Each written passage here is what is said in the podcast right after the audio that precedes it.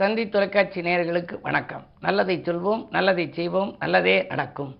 இன்று 12/2/2023 ஞாயிற்றுக்கிழமை, சுவாதி நட்சத்திரம் இரவு 10:21 வரை, பிறகு விசாகம் நட்சத்திரம். இன்றைக்கு நான் உங்களுக்கு சொல்ல இருக்கிற நல்ல கருத்து விரதங்களுடைய மகிமையை பற்றி சொல்ல போகிறேன். அதுக்கு முன்னாடி இன்றைக்கு நட்சத்திரம் சுவாதி. இந்த சுவாதி நட்சத்திரத்துக்கு என்ன பெருமை அப்படின்னா, அன்றைய தினம் பனித்துளி சிப்பியில் விழுந்தால் முத்தா மாறுதுன்னு சொல்லுவாங்க. ஆனால் அது உண்மையா என்னன்னு தெரியலை. இருந்தாலும் கூட சுவாதி நட்சத்திரத்தில் பிறந்தவங்க நதிப்பேரில் தொழில் வைக்கலாம். இப்போ கங்கா யமுனா, கங்கா எஸ்டேட், காவேரி எஸ்டேட்லாம் வைக்கிறாங்கள்ல, கங்கா யமுனா காவேரி அப்படின்னு அந்த நதிப்பேரில் தொழில் பண்ணுனா, மனுநீதி சாஸ்திரத்தில் என்ன போட்டிருக்கு, நதிப்பேரில் தொழில் பண்ணால் நதி மாதிரி ஓடி போயிடும். அதாவது வச்சு முடித்து கொஞ்சம் நல்லா நடக்கிற போது கையை விட்டு போயிடும். அதனால் நதிப்பேரில் தொழில் பண்ணக்கூடாதுன்னு சில பேர் சொல்லுவாங்க. ஆனால் நதிப்பேரில் யார் தொழில் பண்ணலாம் அப்படின்னா, சுவாதி நட்சத்திரத்தில் பிறந்தவங்க பண்ணலாமா.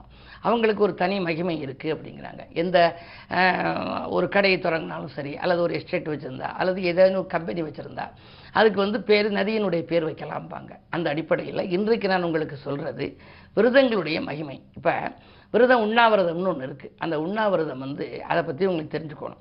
நம்ம வீட்டில் நம்ம குழந்தை இருக்குது, அது ஒரு பொருள் கேட்டு அடம் பிடிக்குதுன்னு வச்சுங்க. நம்ம அந்த பொருளை கொடுக்க மறுத்துட்டோம் அப்படின்னா உடனே அது சாப்பிடாது, அழுதுகிட்டே இருக்கும்.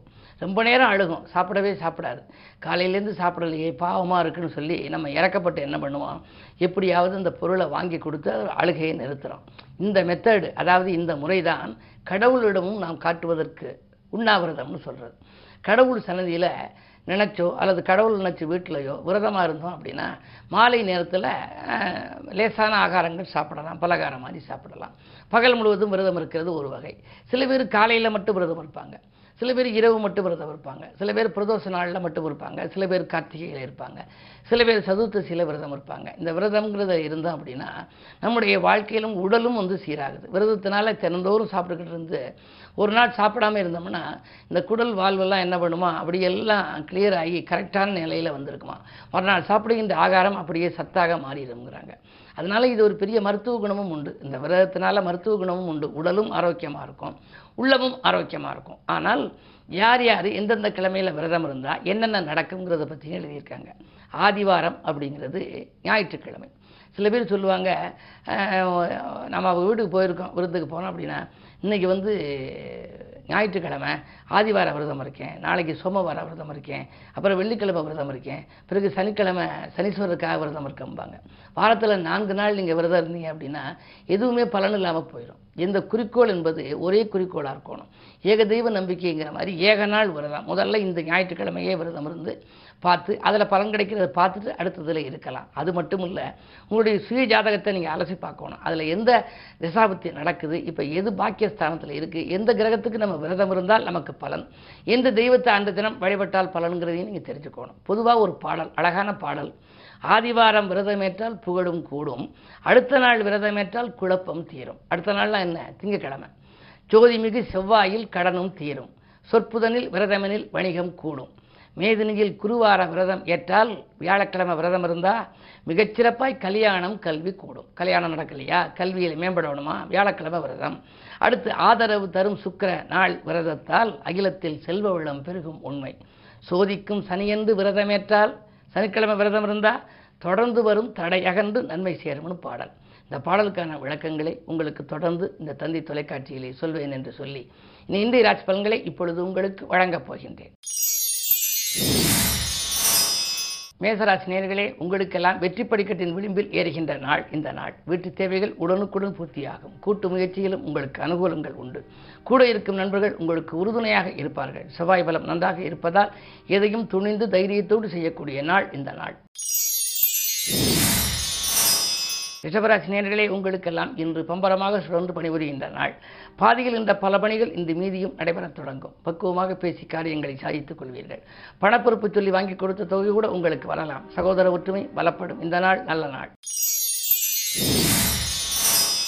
மிதுனராசி நேயர்களே, உங்களுக்கெல்லாம் வியக்கும் தகவல் வீடு வந்து சேர்கின்ற நாள். வேற்று மனிதர்களின் ஒத்துழைப்பால் உங்களுக்கு விருப்பங்கள் எல்லாம் நிறைவேறப் போகின்றது. சுக்கிரபலம் நன்றாக இருப்பதால் உடன்பிறப்புகள் வழியில் உங்களுக்கு இருந்த பிரச்சனைகள் அகலும். அது மட்டுமல்ல, உடன் இருப்பவர்கள் பெற்றோர் வழியிலும் கூட உங்களுக்கு ஆதரவுகள் கொஞ்சம் கூடுதலாக கிடைக்கலாம். 10ல் குரு இருக்கிறாரே என்று நினைக்க வேண்டாம். 10ல் குரு இருந்தால் பதவி மாற்றம் அல்லது பதவி உயர்வு உண்டு. சில பேருக்கு குரு பதவி உயர்வையும் கொடுக்கலாம். 10லே 2 நாட்களாக இருந்த குரு இனி 22/4/2023 விலகப் போகின்றார். அதற்குள் உங்களுக்கு பதவியிலே ஒரு நல்ல மாற்றங்களை அவர் கொடுக்க வேண்டும். அந்த அடிப்படையில் இன்று நீங்கள் செய்யும் முயற்சி உங்களுக்கு வெற்றி கிடைக்கலாம். இன்று விடுமுறை நாள் என்பதனாலே அதற்கான முயற்சி இன்று எடுத்தாலும் கூட நாளை அதை நீங்கள் தொடரலாம். கடகராசி நேயர்களே, உங்களுக்கெல்லாம் குறுபார்வை இருக்கின்றது. குறுபார்வை இருப்பதனாலே குழப்பங்கள் தீரும். திட்டமிட்ட காரியம் திட்டமிட்டபடியே நடைபெறும். குடும்பத்திலே கல்யாண காட்சி நடைபெறவில்லையே, ஏதேனும் சுகாரியங்கள் நடைபெறுவதில் இவ்வளவு தடை இருக்கிறது என்றெல்லாம் கவலைப்பட்டவர்களுக்கு இன்று நல்ல தகவல் வரப்போகின்றது. தேக நலனும் உங்களுக்கு சீராகும். சிறப்பாக உற்சாகத்தோடு பணிபுரியும் இந்த நாள் உங்களுக்கு யோகமான நாள். சிம்மராசி நேயர்களே, உங்களுக்கெல்லாம் அன்பு நண்பர்கள் ஆதரவு கரம் நீட்டுகின்ற நாள். அடுத்த நலன்கருதி நீங்கள் எடுத்த முயற்சியில் வெற்றி கிடைக்கும். ஆதாயம் தரும் தகவல் அதிகாலையிலேயே வரலாம். அதுவும் அலைபேசி மூலமாக வரலாம். ஆடை ஆபரண சேர்க்கைக்கு அஸ்திவாரம் அமைத்துக் கொள்வீர்கள். 3ல் கேது இருப்பதால் முன்னேற்ற பாதையில் சிறு சிறு தடைகள் உடன்பிறப்புகளால் ஏற்படலாம். இருந்தாலும் நீங்கள் தன்னம்பிக்கையின் வாயிலாக அதை தளர்த்தி சரி செய்து கொள்வீர்கள். கன்னிராசி நேயர்களே, உங்களுக்கெல்லாம் சவால்களை சமாளிக்க வேண்டிய நாள்.